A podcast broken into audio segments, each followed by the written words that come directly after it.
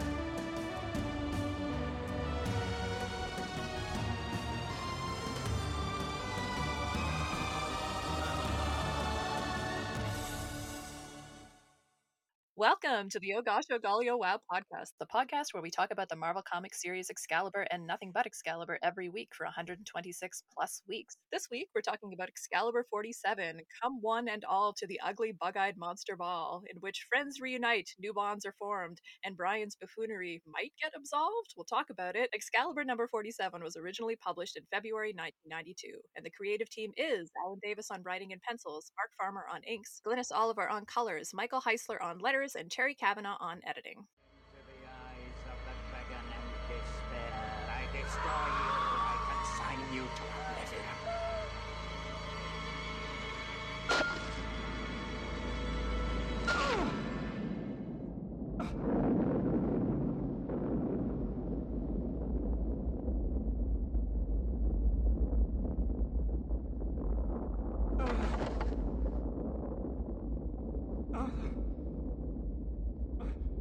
Excalibur, into the spang of the dragon, the sword, the land. Yes, Merlin, that's it. Set the world to rights. Call the dragon. Mend the sword. Speak the charm of making.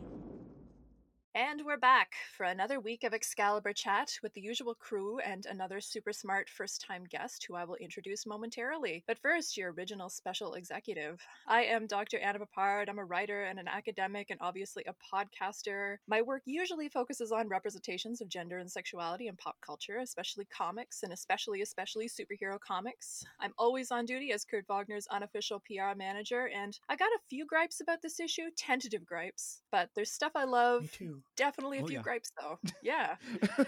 So we've been pretty praising all of the Alan Davis stuff so far, so it'll be fun to get into a few little gripes. Let's leave that for now, though, and continue with our introductions. Mav, if you'd be so kind as to reacquaint the listeners with your exploits. Hi, I, I'm Christopher Maverick. You can call me Mav. Uh, I am the host of another show called Vox Popcast. I'm an academic who studies pop culture and comics and movies and T V shows. And, you know, I'm here to tell you about, you know, my long running, running podcast that, you know, covered an issue by issue summary of, of New Guardians. And also, you know, Salem seven, you know, these are these are books that I have been devoted to that, like, I'm sure you've all listened to me talk for hours and hours on end about this other thing that you've never heard of and don't really care about. That's a thing that people do, right? No, it's not. And yet here we are. um, I mean, there are some things that I do like about this. There are a lot of things that I do not like about this. So um, I'm right there with you. Yeah, we'll get into it. Andrew, if you would like to reintroduce yourself to our fans. Hey, I'm Doctor Andrew DeMann, a lecturer at Saint Jerome's University and project lead for the Claremont Run, a big data, big social media project. If I were a chess piece, I would be the My Little Pony miniature figurine that my daughter uses as the knight when they play because they lost the original wooden piece. Oh, that's so adorable. Oh my god, I love that. I want to play My Little Pony chess with, with your daughter. That sounds like a fun evening. We are joined this week by someone who knows a bunch about comics and making comics and Merlin and mythology and British folklore. Uh, the pod is enchanted to welcome Bevan Thomas. Welcome, Bevan. Hi, glad to be here. We are so happy to have you. I'll tell the listeners a little bit about you. So Bevan Thomas is an award-winning writer and editor who explores mental health issues such as depression and anxiety through the lens of fantasy and folklore. He is extensively involved with Cloudscape Comics, a publisher and charity dedicated to developing Vancouver's comics community. Bevan created the comics anthology series Epic Canadiana, which pays tribute to the classic Canadian superheroes of the nineteen forties and which won the Jean Day Award at the twenty sixteen Joe Shuster Awards. Congratulations. More recently, he spearheaded Through the Labyrinths of the Mind, a comic anthology about mental health. For the anthology, Bevan retold a Welsh Arthurian folktale with artist Devin Rosychuk about Sir Geraint, a knight who suffers a nervous breakdown. Bevan is currently working on two novels, an existential occult story set in Vancouver, B C, and a young adult adaptation of the Welsh legend Culhwch and Olwen, the earliest surviving King Arthur legend. Bevan teaches writing for comics at Langara College in Vancouver, B C. Now, Bevan, I'm so excited to chat with you because all of those things are going to be super, super relevant to this issue and Excalibur in general. And we've talked with you a little bit on Twitter before, but let's get down to brass tacks right away. What is your comics origin story, Bevan? It's kind of uh, uh, interesting because I'm like I have uh, I have two. I uh, I got into comics when I was really young. Uh, my uh, mother was really into like Asterix and Tintin, and so I grew up reading those. And then later I was into into Marvel comics, especially in the uh, nineteen eighties, early nineties. I mean, there's kind of much lore for Marvel comics, like the official handbook of the Marvel Universe. There was a role-playing game. There was trading cards. And so I think in some ways I almost became at least as much invested in the whole world there as an individual comic, but I ended up sort of reading a lot of like Thor, uh, Alpha Flight. Uh, I really liked the fact that it was sort of Canadian, and so yeah. I found that kind of personally appealing. It was even set in Vancouver in a surprisingly large amount of issues, despite the fact that's not kind of the, the closest to uh, Canada's uh, uh, heart. But then I lost interest in comics for a while, like in late childhood, early adult, uh, early uh, adolescence, and so it was kind of in the mid-high school period where I kind of got back with like Sandman and Invisibles and other uh, like Vertigo supernatural comics. And so I kind of feel like there's something like two parts of myself. There's a kind of a interest in the more sort of like sophisticated, sort of heftier, I guess, graphic novels, but also the part that's still very nostalgic for kind of the earlier uh, superhero stuff. I just want to ask you a couple of Excalibur questions before we get into our discussion of this particular issue. Do you did you read this comic growing up, or was this something that you discovered later? Later. I, I've read I read some of the comic. My my comic reading as a kid was often a little strangely kind of sporadic because I was uh, excited when I went, went to the, uh, the comic book store and found out that secondhand comics were like three for one dollar, and so I ended up reading a lot of those. And so it often was whatever comics were available uh, in bits and pieces over time. So like I've read some of, of Excalibur, uh, like some of the uh, Chris Claremont, the Alan Davis. The one I was most familiar with was the Warren Ellis one, actually, because my brother ended up collecting that whole set. It actually occurs to me that uh, before this podcast, I was probably more, much more familiar with Captain Britain solo stuff because oh, okay.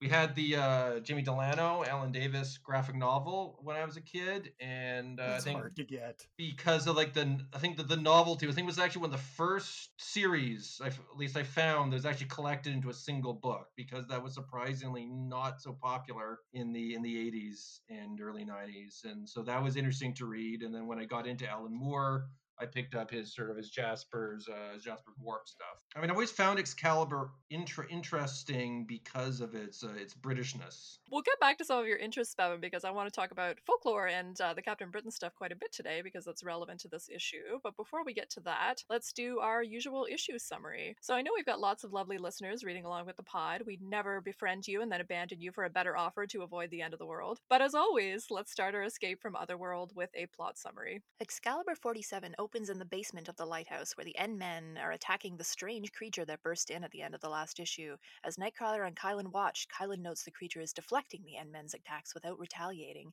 curious. Suddenly, a flock of tiny green dragon hybrids invade the cellars, stopping the fight. Numbers proudly announces that he is the father of the alternate Lockheed's children. While they congratulate the happy couple, Nightcrawler approaches the creature and apologizes for the N-Men. As the suit's helmet lifts up, the occupant begins to speak in English and states that they don't wish to fight. She introduces herself as Cerise, warrior of the Grand Jar, Jeanstock of Subruki, Zarstock, and Kulakai. Hers is the power to generate malleable energy fields of coherent light force that obey her will. Back on Otherworld, Brian is invited to play chess by another Captain Britain. He politely declines, to which the other captain tells him he is just like his father. As they talk, Brian admits he isn't as good a champion of Otherworld as his father was. The other captain tells him that this was intentional. As Brian demands to know more, the other captain explains how the chain of events that led to Excalibur's formation were all arranged by Roma. He adds that in order to make the team gel, she curtailed Brian's individuality by adding a jinx whenever he tried to work alone. Brian heads for Roma's citadel, demanding answers. Roma tells Brian that Excalibur are needed to fight evil, the nature of which she doesn't know. She explains that Merlin started a gambit before he died, and that she has to finish it. Brian tells her that they met Merlin recently. In response, Roma walks us through the plot of the Excalibur Special Edition comic, The Possession, in order to systematically refute everything that happened there. Roma agrees to remove the jinx on Brian. Back at the lighthouse, Numbers shakes hands with the leader of the newly arrived team of intergalactic mercenaries. They are, of course, the Special Executive from the older Captain Britain comics. Thug tells Nightcrawler that the Technet have negotiated a new contract with the Special Executive and are no longer exiled to Earth. As the former N-Men and their new employers teleport away, Thug tells Kurt that the Special Executive Psychic has predicted with ninety-eight point seven three percent probability that Earth six one six will cease to exist in seventy-eight hours. After they disappear, Megan and Rachel return, soon followed by Brian. Brian and Kurt make up before Kylan demands that they find Necrom. The three recently returned members are confused, and so Kurt begins to recount events, beginning with Alistair and Kitty going to Ireland. Speaking of Ireland,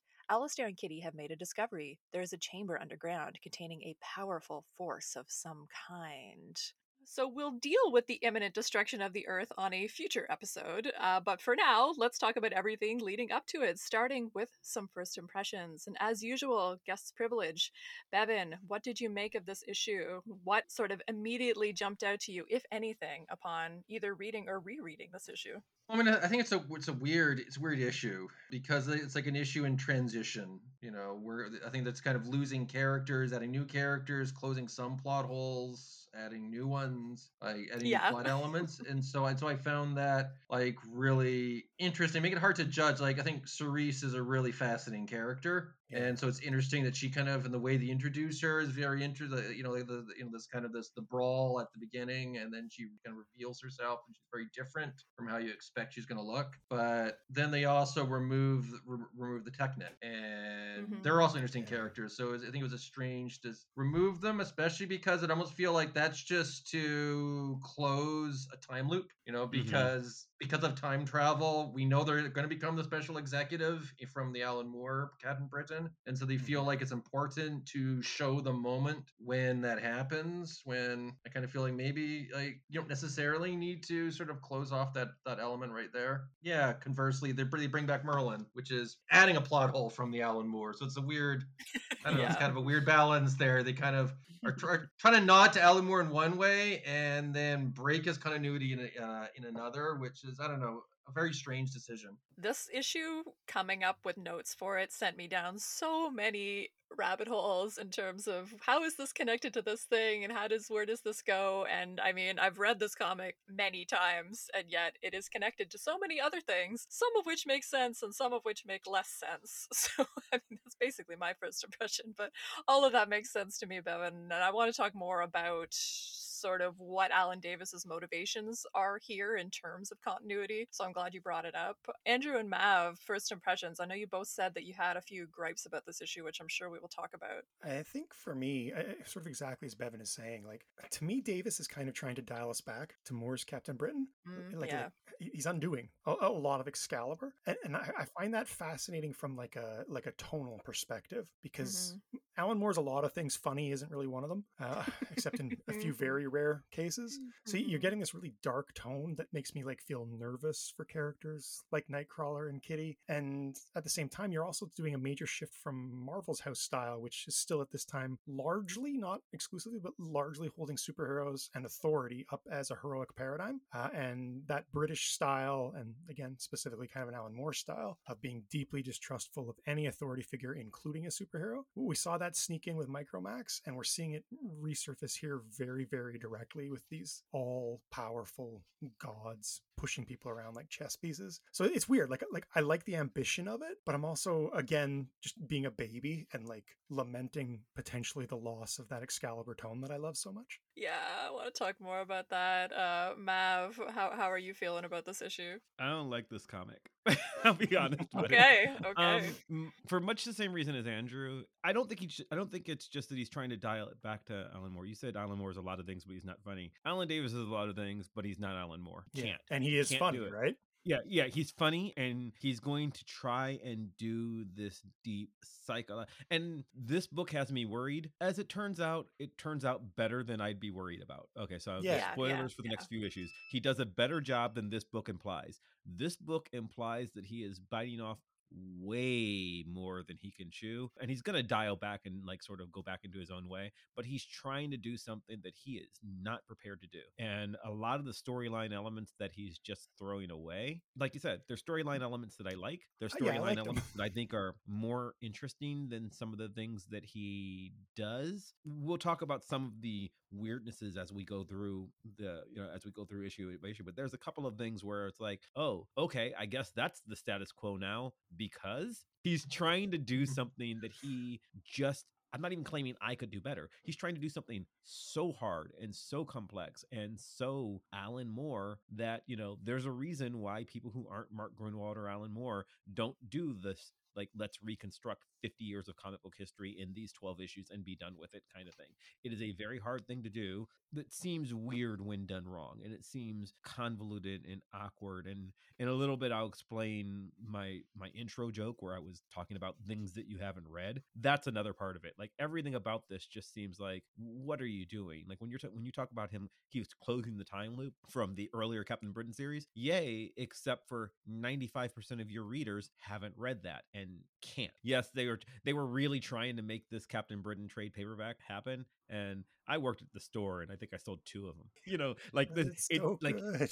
yeah, yeah. But but I mean, but he's trying to do something. He's relying on lore that honestly no one knows. When he gets to the possession thing, which I'm going to talk about because that's one of my serious gripes, like, seriously, no one knows. Like, I read that story thirty years ago and I didn't remember it. I, like I had, I had to go read it again for this show because I had no recollection. Of Oh, I know. Happened.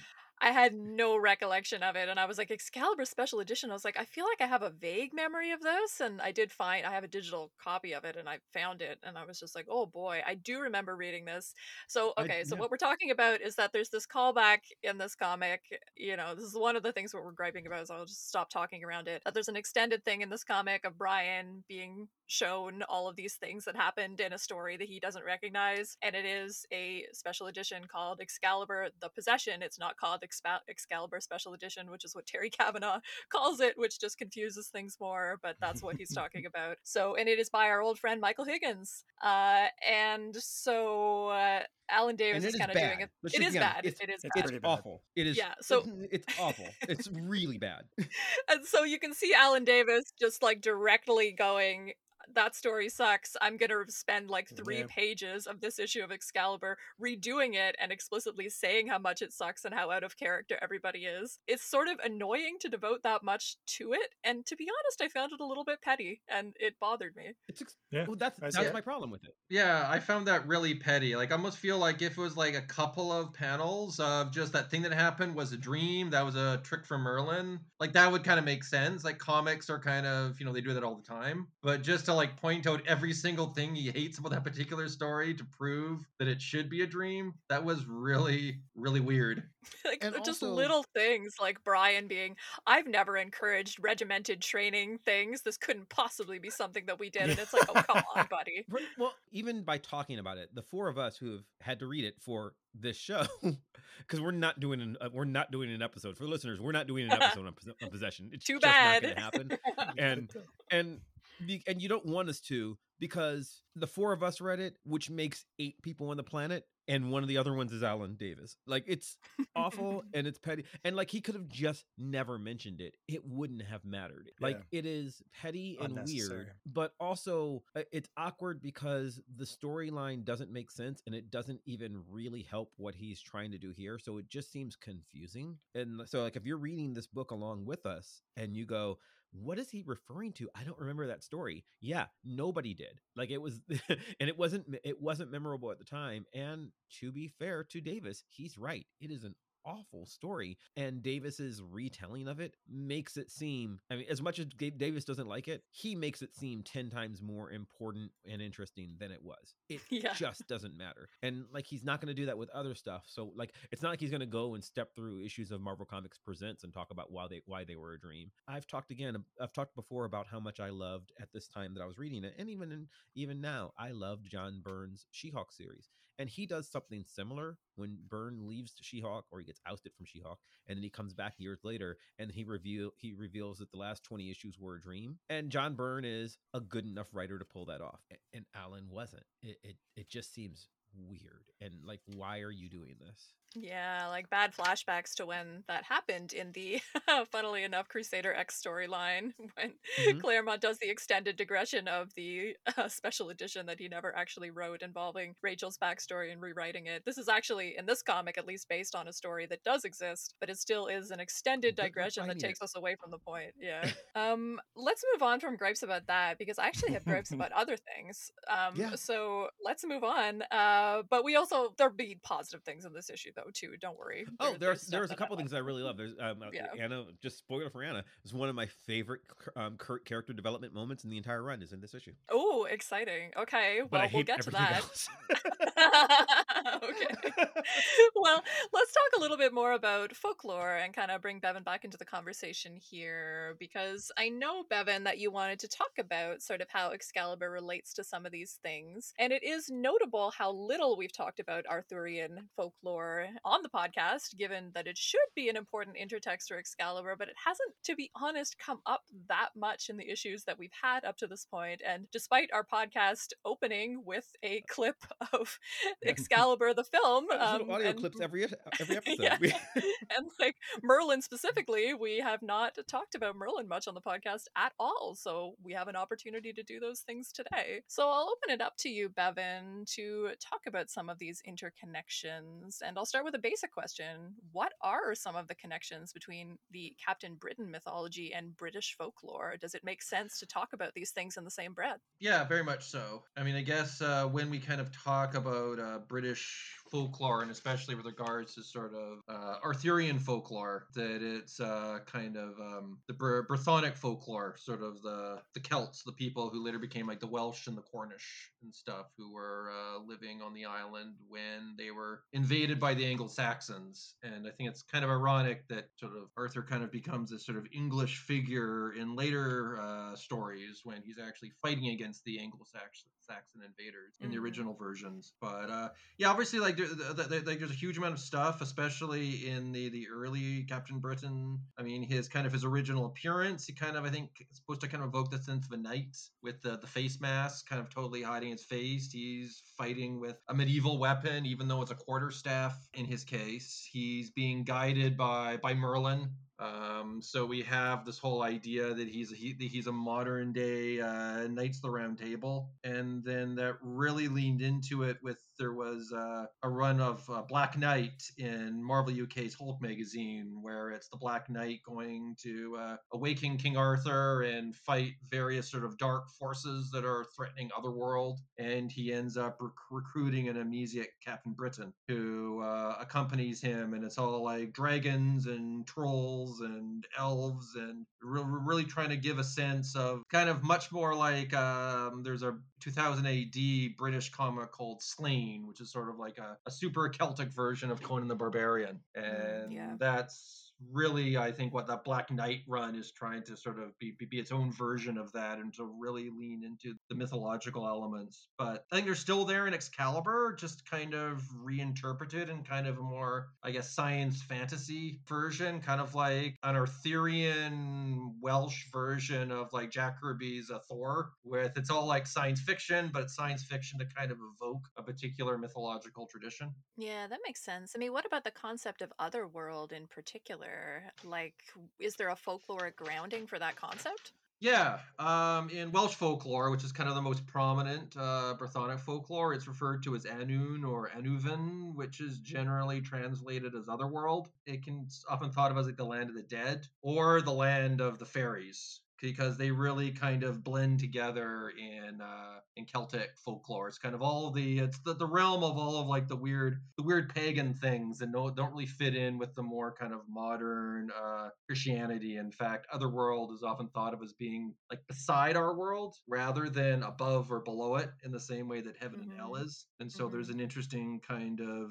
more moral ambiguity. Like you see that in a lot of like the old Welsh stuff, including the old Arthurian stuff, where they, they get relationships with characters who um, one of the most prominent ones is uh, Gwyn ap Nudd, who's sort of a lord of the dead and of the, the fairies. And there's an Arthurian story, Culhwch and, and Olwen, the first kind of Welsh Arthurian story that was written down, where he's hunting a giant boar and he needs all these great heroes and demigods and fairies to help him. And he goes to Gwyn ap Nudd, who God has placed over all the monsters of the other world to stop them. Otherwise, they'll destroy humanity. He's this sort of strange, sin- somewhat sinister figure, but Arthur needs his help. And so these figures can be like both good or bad, depending upon, you know, their particular context. Much more ambiguous than the other kind of Christian spiritual figures. Do you see that kind of coming out, that ambiguity, in the world of Captain Britain and Excalibur? Because I definitely, that's ringing a lot of bells for me in terms of, are the rulers of Otherworld good guys or are they not? And what's Brian's relationship with this place? Because it often is very ambiguous to me. Yeah, I think so. I mean, I think there's a very conscious uh, relationship between the Otherworld folklore and the Otherworld of Captain Britain. I think especially with these issues, like, it was interesting to like reread uh, the like the Alan Moore or like the Jamie Delano comics. A big difference is in the Welsh folklore, white and gold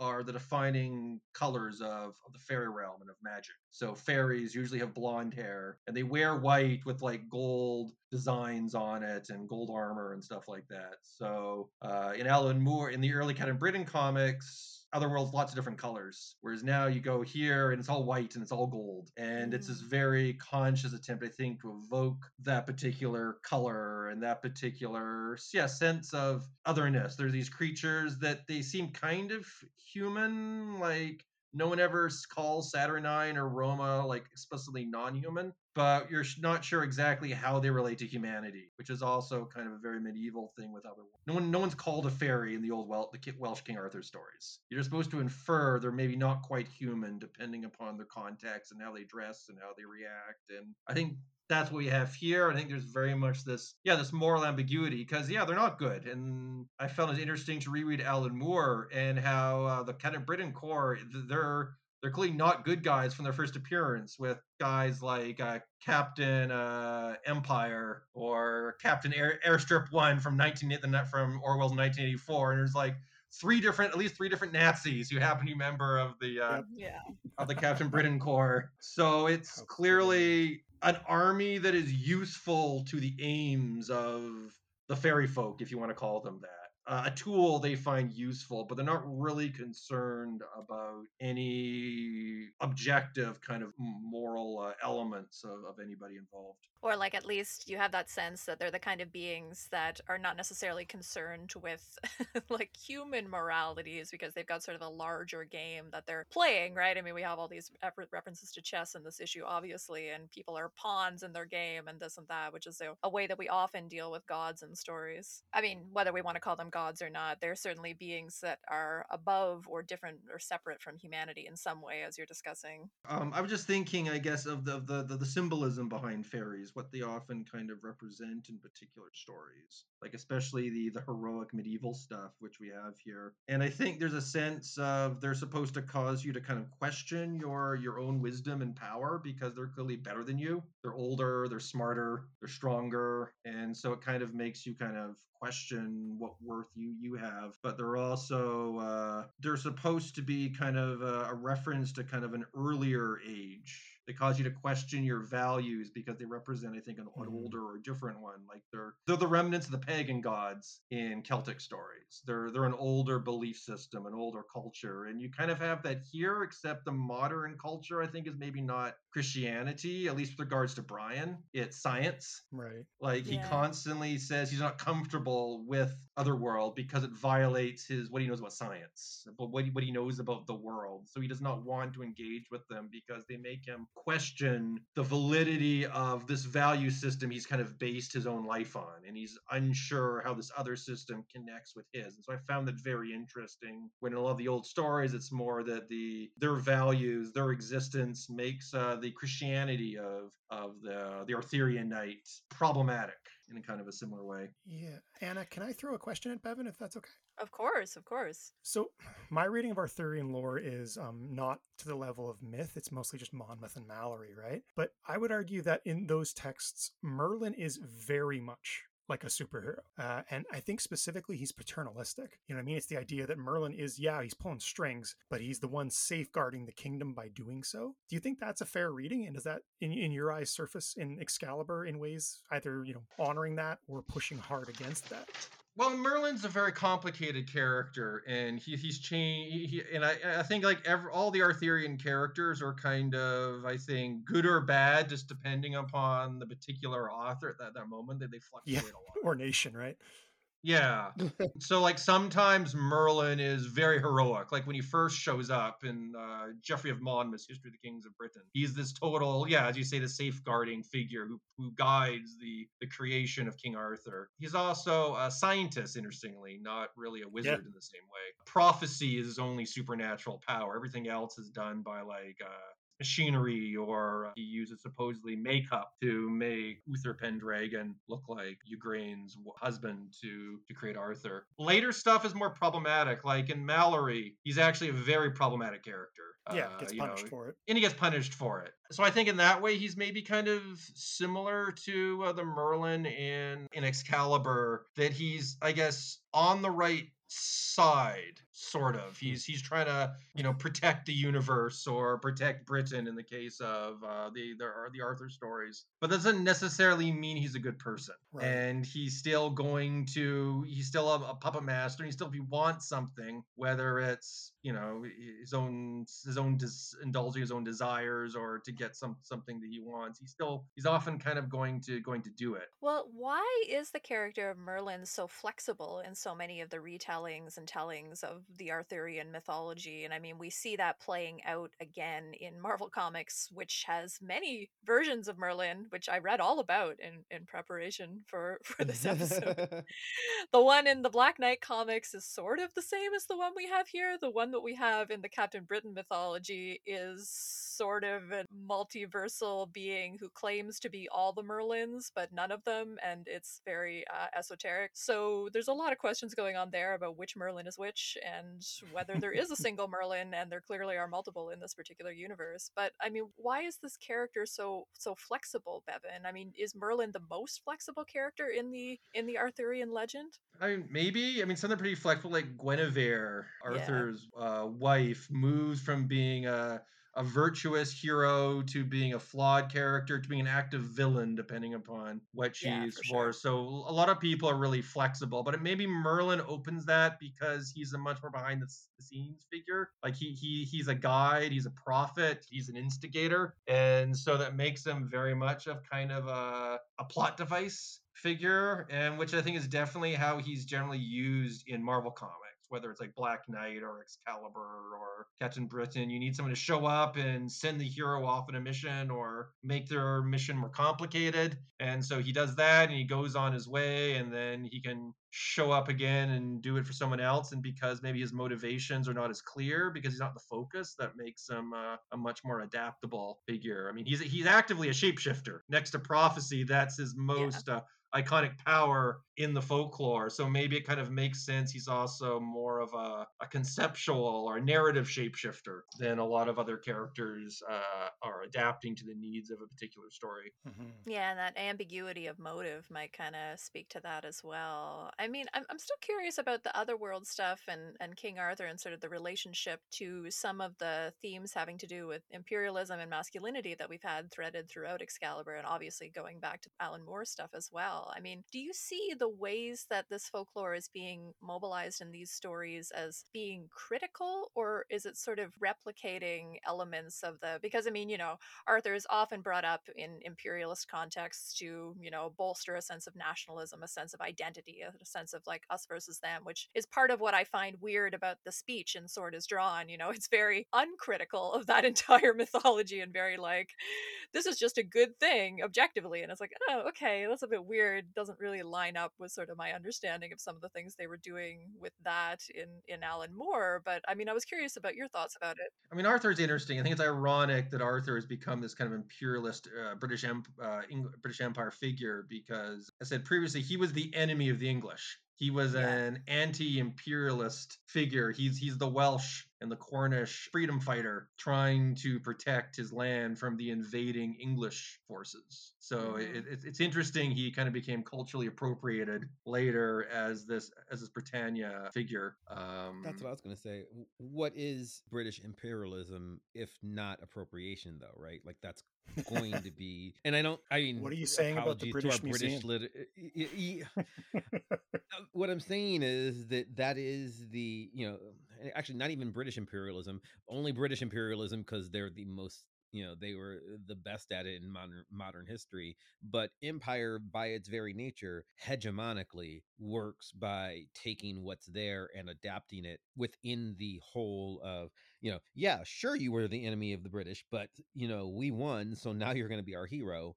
That's just how that works. That's how you... Yeah. Conversion literature. Yes. And and when I say, I should be clear about this, people use the term cultural appropriation in popular culture currently. It's a it's a big term that doesn't mean what it means academically, right? Like what most people who use it like in popular parlance mean is they're just talking about assimilation, really, or they're talking about copying. Actual appropriation is what's happening here, you know, like when you're actually taking the Welsh or Celtic myth and turning it into our new culture. You know, you will be the British Empire. So, yeah, I mean, I, I guess even like that's an interesting way here. It's the idea of using symbols, right? Mm-hmm. Like, I find it really fascinating and like to look at King Arthur, sorry, uh, or Merlin rather.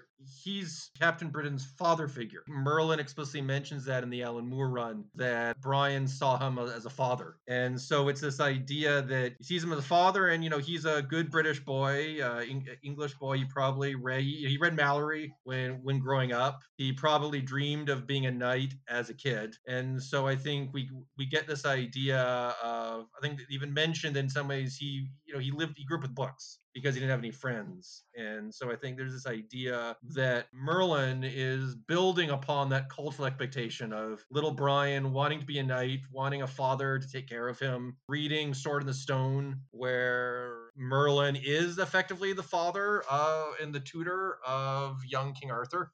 And he exploits that. And I guess the implication he exploits that with all of the... Uh, All the Captain Britain Corps, that he, he either created those legends himself, or now he's moved in and he's if there was maybe there is a separate Merlin, because like original Merlin, because it's they're really ambiguous about this, about how he relates to those, and he he's kind of moved in and he is using those legends to kind of control the Corps. I did some research, so there's an interesting image in the Alan Moore run where he asks Roma, what form, Merlin asks Roma what form he can appear when appearing to, to Brian. And like, should it be this and this and this? And they seem like all versions of Merlin. And one of them is the Merlin from early Captain Britain comics. One of them is like this sort of angry guy with like a, a cloak full of stars. And that was a, a Merlin who kind of like fought the Fantastic Four and the X-Men, I think, in some early comics.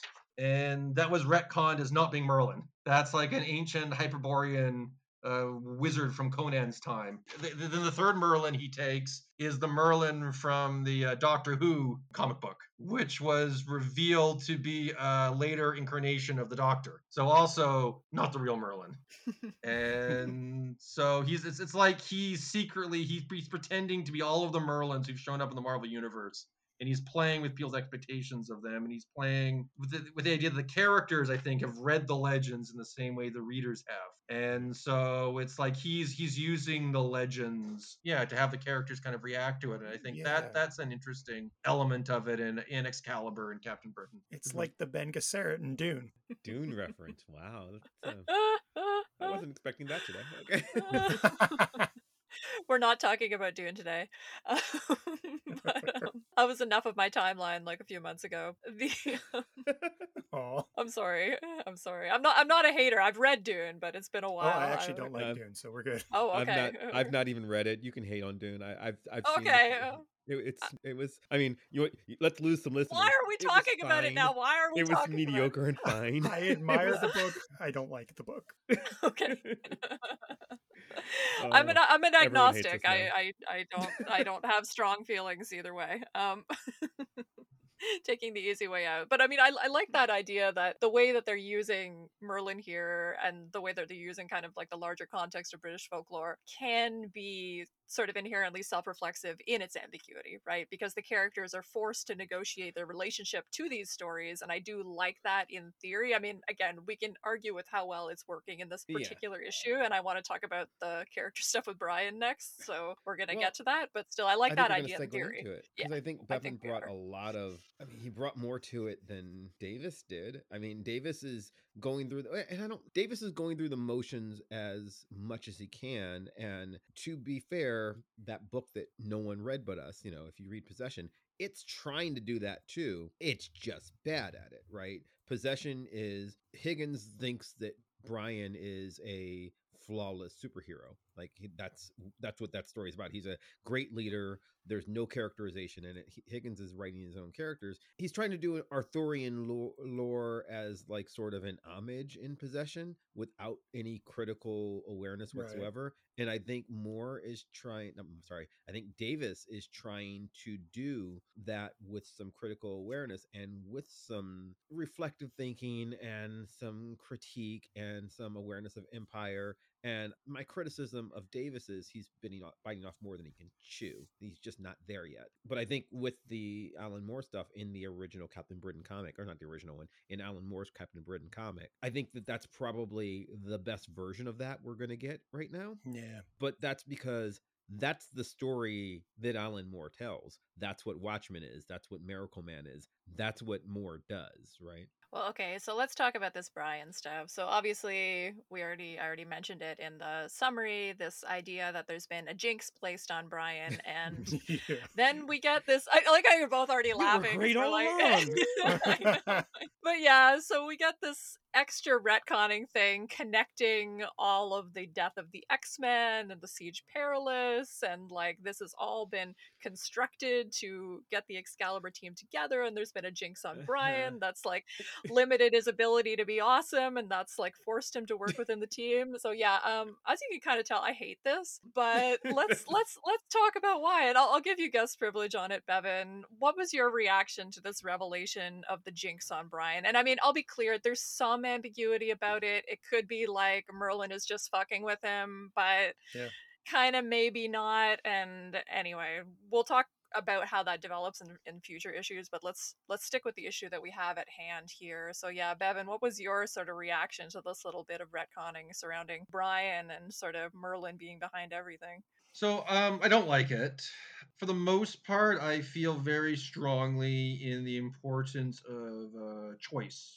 for characters in, in story. Yeah. That their actions are supposed to be meaningful. They're supposed to be saying something about who they are. And I think in order to do that, that has to be ones that they have chosen. That, they, you know, that it, it, that it, it's it's kind of express, it's expressed their values. Like I kind of said that, I kind of wrote that, and then I kind of walked back a little because like it occurred to me, like I'm not totally against mind control stories. Like, I'm a huge fan of the, the Legion T V show. And a big part of yes. that is, you know, so he, he he's mind controlled by the Shadow King. And you, and you sometimes don't know where his choices end and the Shadow King's begin. And yeah. so there there's a kind of a removal, I guess, of individual choice there. But I, I so I guess maybe it's sometimes maybe adding mind control can add an interesting element to it because it can bring in some existential questions of who am I? How does this say about the world? How do I understand myself if, if I don't know what I'm doing? Is is my options or not? But I think they made the Captain Britain, and it feels like it's not doing that. He's not interested in the Jinx. He's not interested in what that says about Captain Britain right now. He's more interested, I think, in using that as a retcon. And in that case, it has, I guess, all the bad elements yeah. of a mind control story, but none of the good ones. I think it maybe gets a little bit hand wavy too. I think that's one of the problems I have with it. The idea that you get this massive reveal, and in that same issue, like the next scene, it's, oh, can you get rid of that Jinx? Yeah, okay, cool. And it's done. You know what I mean? Like, like, like if they were going to explore that, something on that stage and that scale, I would like it to be unfolding slowly over the course of an arc, and I would like Brian to earn the, you know, loss of that Jinx. But yeah, it, it just it feels like Davis, I mean, exactly as Bevan said, just wanted to brush this off uh, and launch into his new direction. I don't I don't think there's any other way of reading it. And again, knowing the future of where this goes, right? Like, I don't think Davis thought it through. I think this was really This was totally him just hand waving away stuff he didn't want to deal with. That's what it was. It's not deeper than that. I think it takes a lot of headcanon and a lot of massaging in order to make it deeper than that. And in the same way as I said a couple of issues ago, something that I didn't like was that he just essentially hand waved away Kurt's attraction to Megan. Yeah. And yeah, said, we talked about and that. said, we're done with this love triangle. It was just a dream and a fantasy, and I'm I'm done with it. And it's over now. And you know, and you see at the end of this at the end of this story when Megan when the team reunites, when Megan and Rachel show up and Brian shows up and everybody's like, oh, hey, nice to see y'all. Are we good? Yep, we're good. And that's that's not sarcastic. That's not hiding feelings, which is what, like, if Claremont had done this, it, this would have been, are we good? Yeah. Yeah, we're good. You know, like that's that's how Wolverine would have been, right? Sure, sure, Cyclops, we're fine, and I'm going to try to stab you later.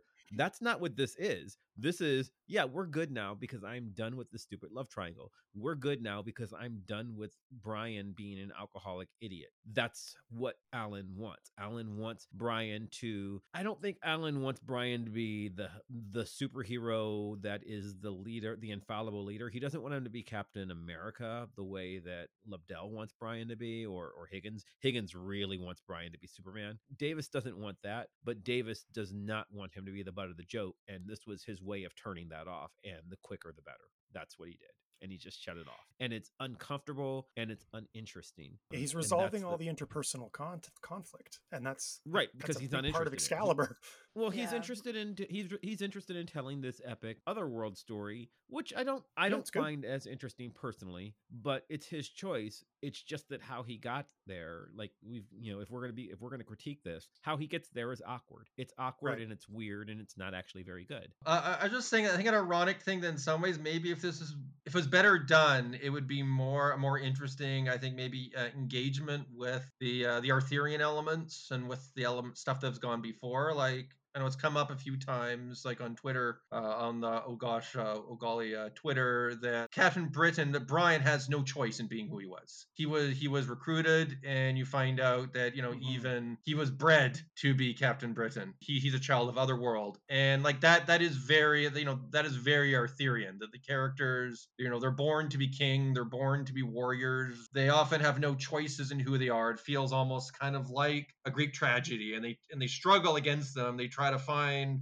the true love that was denied them, or they try to be a different person who they're supposed to be, and that often is what results in kind of tragedy. So if they establish this as being like a, you know, kind of like a like a, like a Greek tragedy destiny where the Oracle has said that, you know, you have to be doing this, and then Brian doesn't want to, if there was a a pushback against that, I think that could be an interesting engagement with the material. Well, yeah, I mean, my my like my like one part of it that I think is sort of redeemable is essentially what you're saying, Bevan, that it's the story about Brian is placed on this chessboard and he doesn't have any choice in anything that's going on around him, and that can be bound up in that, you know, critique of of whatever we want to say it's a critique of. It can be a critique of various institutions. It can be a crit- critique of various stories. And yet mm. it absolves Brian in the same breath, right? Yeah. Because yeah. all of these things that we've been talking about, about his motivations, his discomfort with his masculinity, like his discomfort with, you know, the idea of heroism as he understands it, all of that gets wiped away by just making it like, it's not that he was making these mistakes because of this deep-seated discomfort, which came out in toxic masculinity and all this stuff that we've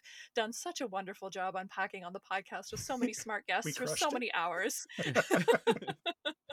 We brought so much complexity to this story, and then it's like, no, nah, it wasn't toxic masculinity, it was just magic. Yeah. Like, and, and now it's oh, off. Screw you. I know. I know.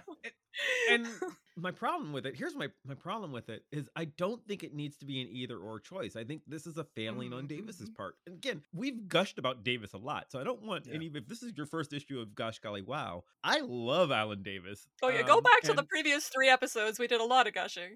Right, right. So this is just, this is where he makes a mistake. My favorite version, uh, so uh, rewind about thirty minutes on of conversation on on this show, Bevan, you've talked about how there's different versions of Arthur. You know, is he a is he a hero? Is he a villain? Um, the Arthurian legends are templates for stories. They've been told so many times. Yeah. My favorite version probably, or my favorite classic version is probably Once and Future King, T H White, right? Like I I like that version of a very flawed king, right? This is the failings of living up to a legend. And then my favorite modern version of this is, of this same story is Mage, the comic book Mage, which I think is brilliantly told of the flaws of some, I mean, it is a meta story about the flaws of literally trying to live up to the King Arthur legend. The, what does it mean to be the Pendragon, right? So like, I think you can do this in an interesting way, and you can deal with stuff of like, how do I be the perfect man if I'm not the perfect man? And it felt like Davis was uninterested in not being the perfect man, so he just snapped his fingers and Brian's perfect again. And I think that makes, that inherently makes Brian less interesting to me. I'd rather yeah. see him struggle to get through the story. The storyline that Davis wants to tell here, fast forward the next couple of, of episodes that we're going to do, is interesting. It's just that, at least for a while of this, um, it's just that um, it, he doesn't, you know, he he simplifies Brian too much, and he simplifies the storyline, you know, with Kurt too much. The the love triangle between Kurt, Megan, and Brian should be the Lancelot story. It right. could be. That would give us an Arthurian parallel, but he's uninterested in that, so it goes away. Um, yeah, like imagine you know. like the Arthur story if, you know, Lancelot and, and Arthur just like made up and were friends again and just never talked about that whole thing that happened ever again. Right. Because that's basically what we have going on here. yeah. And and and little things like that, you know, like we remove the interpersonal drama because it's gross and dirty, but that's what made it interesting to me, was I liked the the, yeah. dirt, the dirtiness of the story. Exactly. Yeah, it's a problem. I mean, again, like leaving the door open that there is some ambiguity here. I mean, we get the guy that Brian is talking to kind of morphing into the outline of Merlin. So there's some suggestion that like maybe this is all a ruse and like this is another way of kind of messing with Brian. And so we do have a little tiny get out of jail free card here, but I agree with what everybody's saying that it just on the sort of primary level, it feels like a simplification of Brian that is frustrating. Let's talk about some of the other stuff that goes on in this issue. Like, I don't know which thing we want to talk about. There's so much that happens in this issue, and there's like little moments that I like that are interesting. Like I was sort of curious to talk about the characterization of Saturnyne, because I thought that that was sort of another interesting part of this issue. I found the characterization very off in this issue, and I wasn't sure if I was the only one that felt that way. I can see the elements of the character present here, and yet it felt so different from the last time we saw the character, and I didn't know if I was alone in that or not. See, I, I thought it was actually a return to Alan Moore's. Oh really? Yeah, yeah. Yeah, I, I can see that. I don't think anybody else thought that, but it felt very. No, I don't. Really? I think Davis thinks she's. I think Davis thinks she's incompetent, and I don't see it. Like, she's not scary to me at all here. She's she's too. I I think it's supposed to be funny. I just see her as neutered here in so many ways. But she. Has I see what you're saying. Yeah, yeah, yeah. I see what you're saying, though, Andrew, in terms of bringing her back to that, because she was a much more sort of, I don't want to say overtly evil, but definitely morally she had ambiguous. A different, yeah, yeah, yeah, yeah. Mm-hmm. And like definitely screwed Brian over, you know, very directly, and like left him to die that. and that kind of yeah, stuff, yeah. right? Yeah. So like I get that aspect of it, but I, I definitely think that there's an aspect of her menace that's diminished here by making her too human in some ways. And I found that frustrating. I kind of feel like, like we're reading Ellen, like she was, she was, I think, much more human I think in Alan Moore than mm-hmm. she was in, in later stuff, like when she shows up initially in Excalibur and you know she's got like the big cloak and everything. She very much, you know, she feels like, you know, this much more kind of distant fairy queen. I think I think there is a humanness, and maybe it's because she's powerless for a large amount of Alan Moore's run. Yeah, that yeah. Uh, has some similarities with with how she maybe is portrayed here. Yeah, because I'm thinking about the storyline with her, and it's her and Linda, right, and the Captain Britain Alan Moore stuff, and she is quite sort of human and down to earth there. So maybe I'm just sort of feeling that disjuncture because of what a different character she's been in the Claremont run for the most part. And bends her gun, like that's uh, she's yeah. like uh that's a it makes her a Bugs Bunny villain. It makes her Elmer Fudd. I know. And, uh, yeah. I know. And, and she's not she's not and I like Elmer Fudd, but Elmer Fudd doesn't frighten me. And Saturnyne yeah. should. yeah, I mean, maybe, I guess that's what I'm sort of getting at, right? Because the constituent elements are here. I mean, the thing of her with the manslave, I mean, that's like great. I mean, I'm, I like it in theory. And then her showing up with the big gun. I mean, it's a wonderful image of her with her stately cape and everything and the enormous gun. And that's great. But yeah, it sort of reverts to comedy in a way that takes away a lot of her menace. And I think that's sort of what we're getting at. Um, I also wanted to talk a little bit about Kurt's character development, obviously, before we completely run out of time, because I would argue that we see Kurt kind of developing also into quite a different character under Davis than he's been, and it's not a hard break. I mean, this character is consistent with my understanding of the character, and yet I don't know, I find that there's been a change. I don't know, I was wondering if like we felt that too. I mean, we talked about his leadership a little bit when we talked about Excalibur forty-five, but I don't know, am I totally totally off base here? Do we find what happens with him in this in this comic interesting, how he reacts to all of these developments? I mean, for me personally, it's just, it, it's part of that same vein that we were talking about, about resolving interior conflict. Um, I, I like Kurt's uncertainty. I think that's especially important for a character who speaks to faith. So, so, so for me, it does take a little bit of the edge off Nightcrawler. Like, I like it. I like to see him happy and successful and having his own little team of N-men, but I also like the Kurt who is constantly struggling with with who he is, um even as he accepts himself. Yeah, I mean, I just see it as him being a little bit more infallible under Davis in ways yeah. that again strip away some of that sort of character complexity that I'm kind of used to. And it's funny because if you're a Kurt stan, you sort of want to embrace that. You're like, man, he makes Nightcrawler awesome and able to do no wrong. I mean, yeah. that's great, right?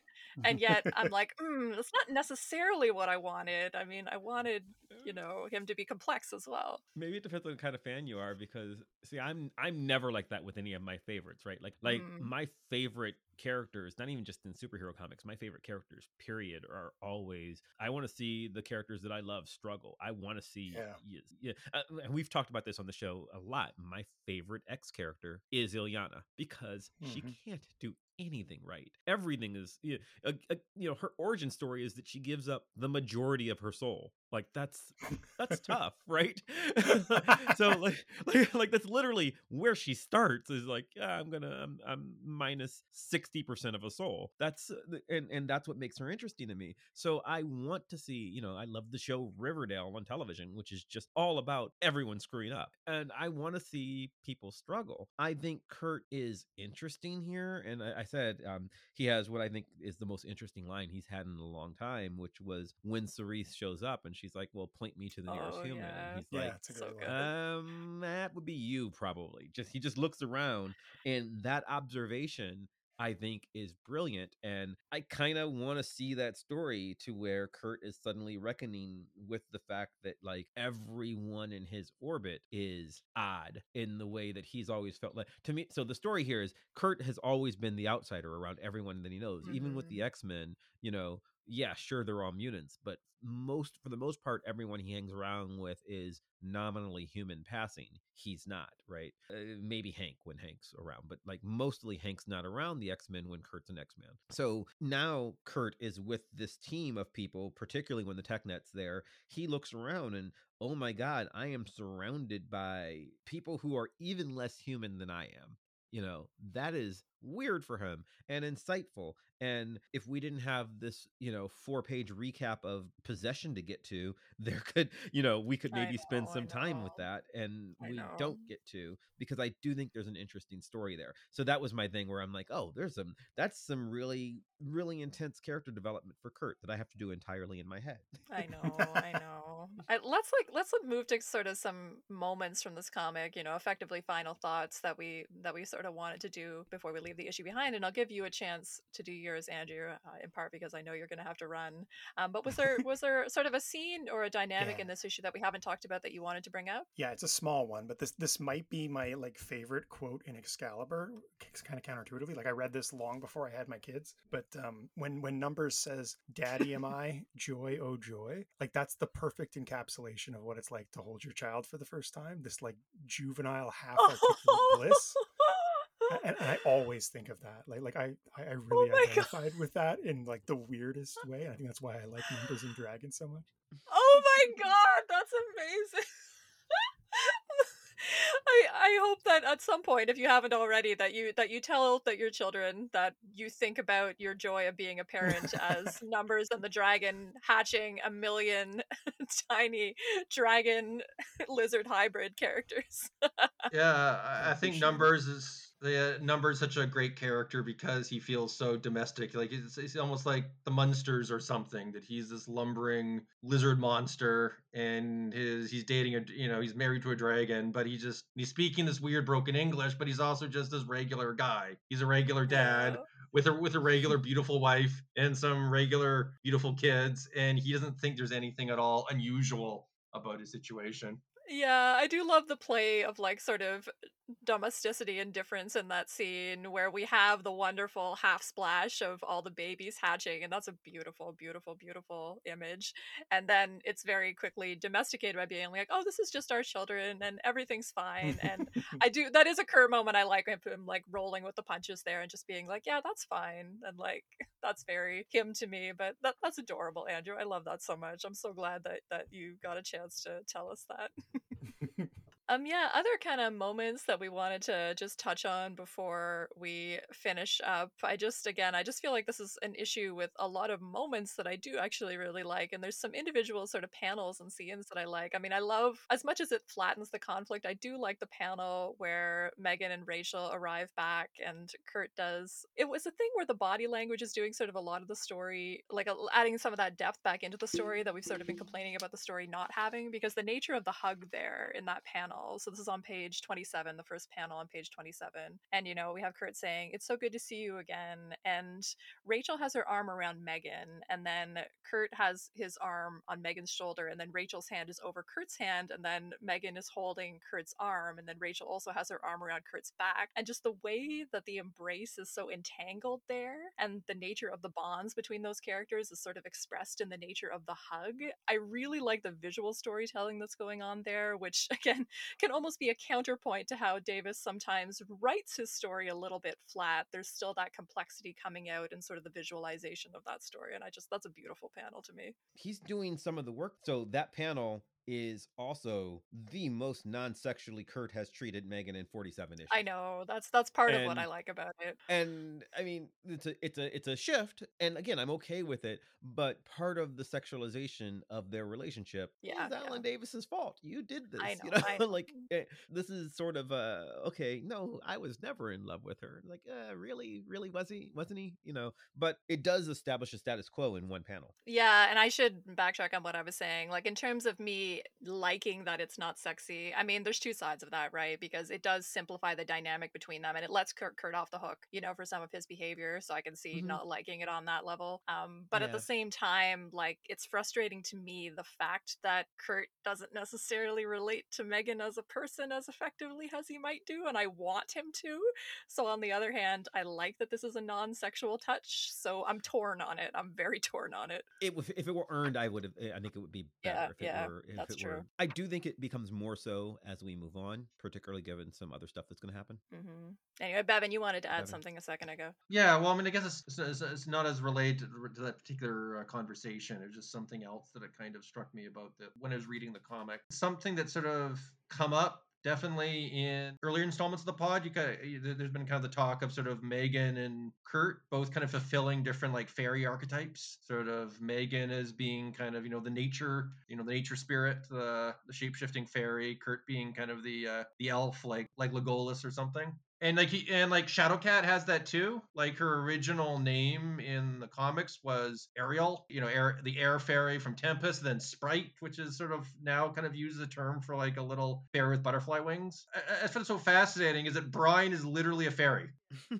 His father's from Otherworld. Like that is literally, and especially in a medieval context, that is what a fairy is. Uh, Megan is, in comparison, very human and very not fairy. And so I found that kind of reversal of elements really kind of fascinating, and just and because especially because in medieval folklore they are the fairies, the the the fair folk are just these big sort of big blonde demigods. They've got pale skin and they've got gold hair because those are the fairy colors, and they're just kind of going around being being very kind of impressive and I guess kind of shallow because they don't really have souls in the same way that humans do. And so I I, I just found that really fascinating. That's kind of probably the most persistent but subtle engagement with English, uh, even more British folklore. Brian is a sort of changeling figure. Yeah, I mean, I like that as like an element that we can read into sort of a complexification of both characters and the relationship between both characters, because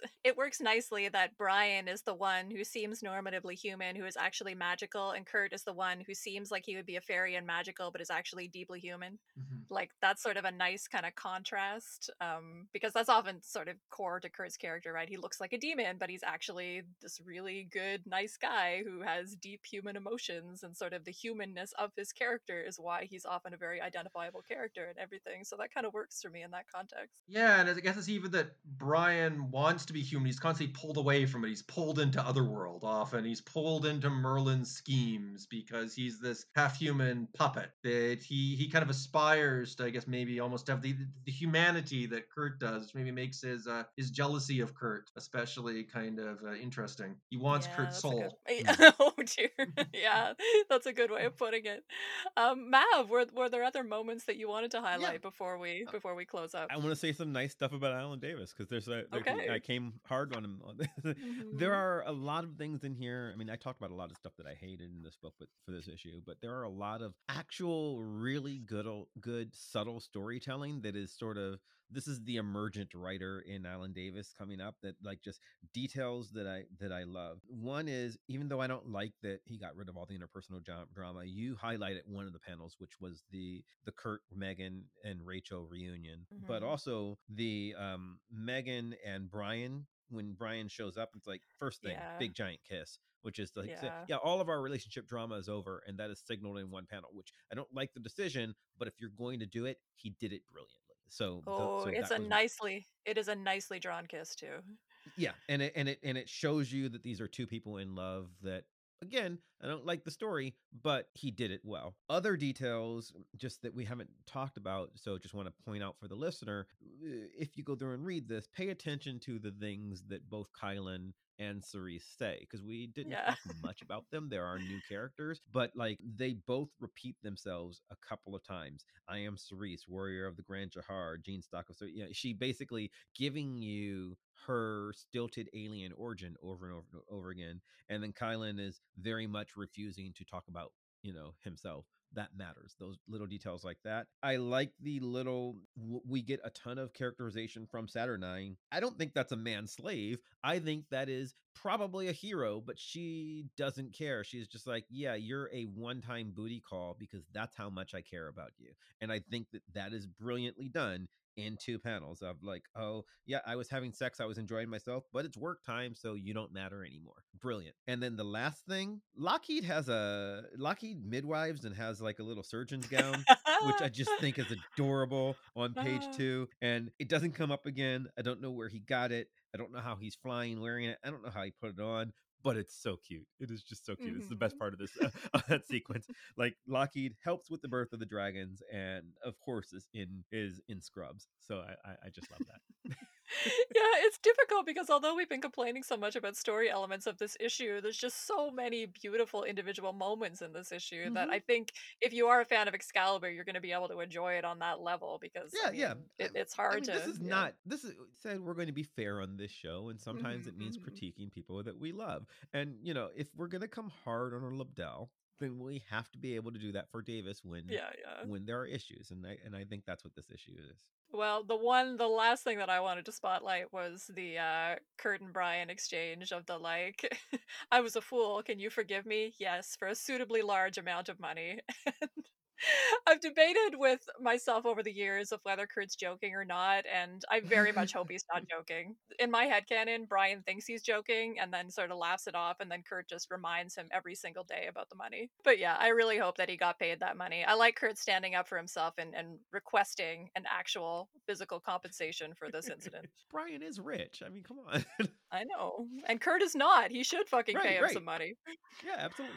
Um, Bevan, I will give you the last word. Anything that you, anything else that you particularly wanted to spotlight from this issue that we didn't get a chance to talk about? Yes, actually, um, and it, it's it's kind it's kind of a it's kind of an interesting thing. So I really I really like Cerise's design. I mm. think the intensity of the purples, kind of the whole and the, the pinks, and like and kind of like the complexity of kind of the visual look, I think is really cool. It occurs to me, I guess, kind of funny that maybe it's kind of funny that sort of uh, Saturnyne is not really up to snuff in this story, because I feel that uh Cerise has, she's obviously a different person, but has a, a, a kind of a royalty and kind of uh, a glamour to her that I find is instantly kind of eye-catching, which I guess is kind of similar to how Saturnyne was previously used often. And uh I guess the thing that really struck me about her is the weird design of her hair, like the kind of the, like the swoosh kind of going back on both sides of the head, and her huge talons when she shows up. I don't know, she kind of strikes me as this weird, like really glamorous Wolverine. Yeah. Like, uh-huh, uh-huh.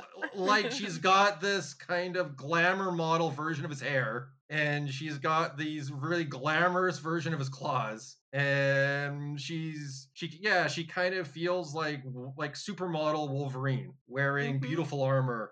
And so I, I just found that interesting, especially with the, you know, the Nightcrawler, uh, you know, gets a thing for her later that, mm-hmm. you know, that was just uh, an interesting kind of coming together uh, of imagery that I felt was, was really evocative and was an interesting foreshadowing, whether that was uh, intentional or not. Oh boy, I can't. We're going to get to talk about Kurt and Cerise uh, a lot more in future episodes, obviously. But um, yes, I enjoy that about the character as well, Bevan. I'm glad that you pointed it out. The sort of many levels of Logan uh, having a thing for Kurt's mom, and then Kurt having a thing for a woman who has elements of Logan um, is very interesting, let's put it that way. I had totally honestly forgot to, total honesty, that Cerise's origin wasn't originally connected to the Shi'ar, and I felt very dumb rereading this and realizing that that wasn't originally Alan Davis's intent. So, that's something else that we're going to talk about later. But uh, yeah, yeah. I, so did I, and to, I did not remember that she wasn't until I read this for this. I was like, oh, I was, and you know, she tells us six times, so you know. I know, I know, but anyway. I was saying because she kind of shows up just like uh, Lilandra did in X-Men mm-hmm. with kind of armor very reminiscent of her. Yeah, so it seems like it should make sense, but apparently that maybe was not Alan Davis's intention. Anyway, that's another thing that we'll talk about later, but I felt very silly not realizing that I'd forgotten that wasn't originally the explanation of the character. What must I do now? Kill them?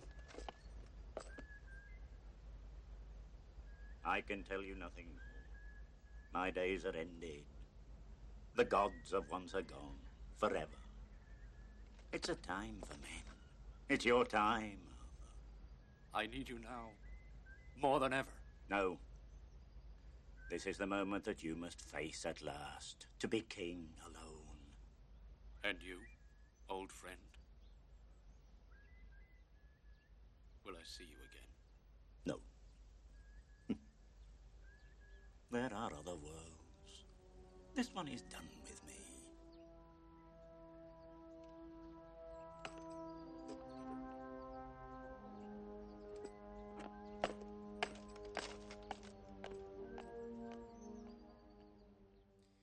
So I think we will leave things there, um, other than to do our usual wrap-up things. So Bevan, thank you so, so very dearly for joining us. And I know you've been listening to the pod for a while, and it's great to have a chance to talk with you outside of the Twitter sphere. But before we go, though, we should give you a chance to plug your stuff. So if you would like people to find you online, where can they find you, and what work of yours should they be checking out? All right. Uh, so my website is bevan thomas dot c a. It includes the list of like all my the anthologies I've worked on, the particular stories I've explored. I also have a blog that I up to, update sporadically with whatever I find interesting at the particular moment. Like uh, it's got everything from adapting Welsh mythology to Dungeons and Dragons to uh, how to reinvent Batman's villains to make them a little work a little more with kind of the mental health themes that they're supposedly representing. Um, in addition, Cloudscape Comics. At cloudscape comics dot com sells like a lot of my anthologies uh, of particular focus. We have Epic Canadiana, the anthologies I did about Canadian superheroes with like pastiches to a lot of the heroes from like the nineteen forties, like Johnny Canuck and Nelvan of the North. And mm-hmm. my most recent anthology, Through the Labyrinth of the Mind, which is different stories of mental health, like different cartoonists dealing with um, stories related to their issues with depression, anxiety, P T S D, that sort of thing. You can also follow me on Twitter, and I talk about various stuff there. Excellent. We will certainly link all of those things in our show notes and on Twitter. Thank you so, so, so much again, Bevan. Next, in one week's time, we will be discussing Excalibur number forty-eight, Irish Stew, in which Excalibur does some excavating into some flashbacks and more cross-dimensional shenanigans and an encounter with the Anti-Phoenix. It's a lot, and we will, as usual, be here for it. In the meantime, if you liked what you heard, please follow us, like, and review the podcast wherever you're listening to it or watching it. Don't forget to check out our fabulous YouTube videos, which we've done for many of our episodes. Which you can find via our website or the Vox Popcast YouTube channel. As always, if you want to chat with us about Excalibur or pitch yourself as a guest for a future episode, let us know. You can reach out via our website, gosh golly wow dot com, where we've got some fun extras, and via Twitter at gosh golly wow, where we post daily pages from whatever issue we're reading that week and more fun extras. Thank you, Andrew and Mav, for another mythic conversation. Thank you, Bevan, for guiding us through these magical realms. Thank you all for listening, and a special thanks to Maximilian of Thoughtform Music for our truly epic theme song. Play us out. Stopping.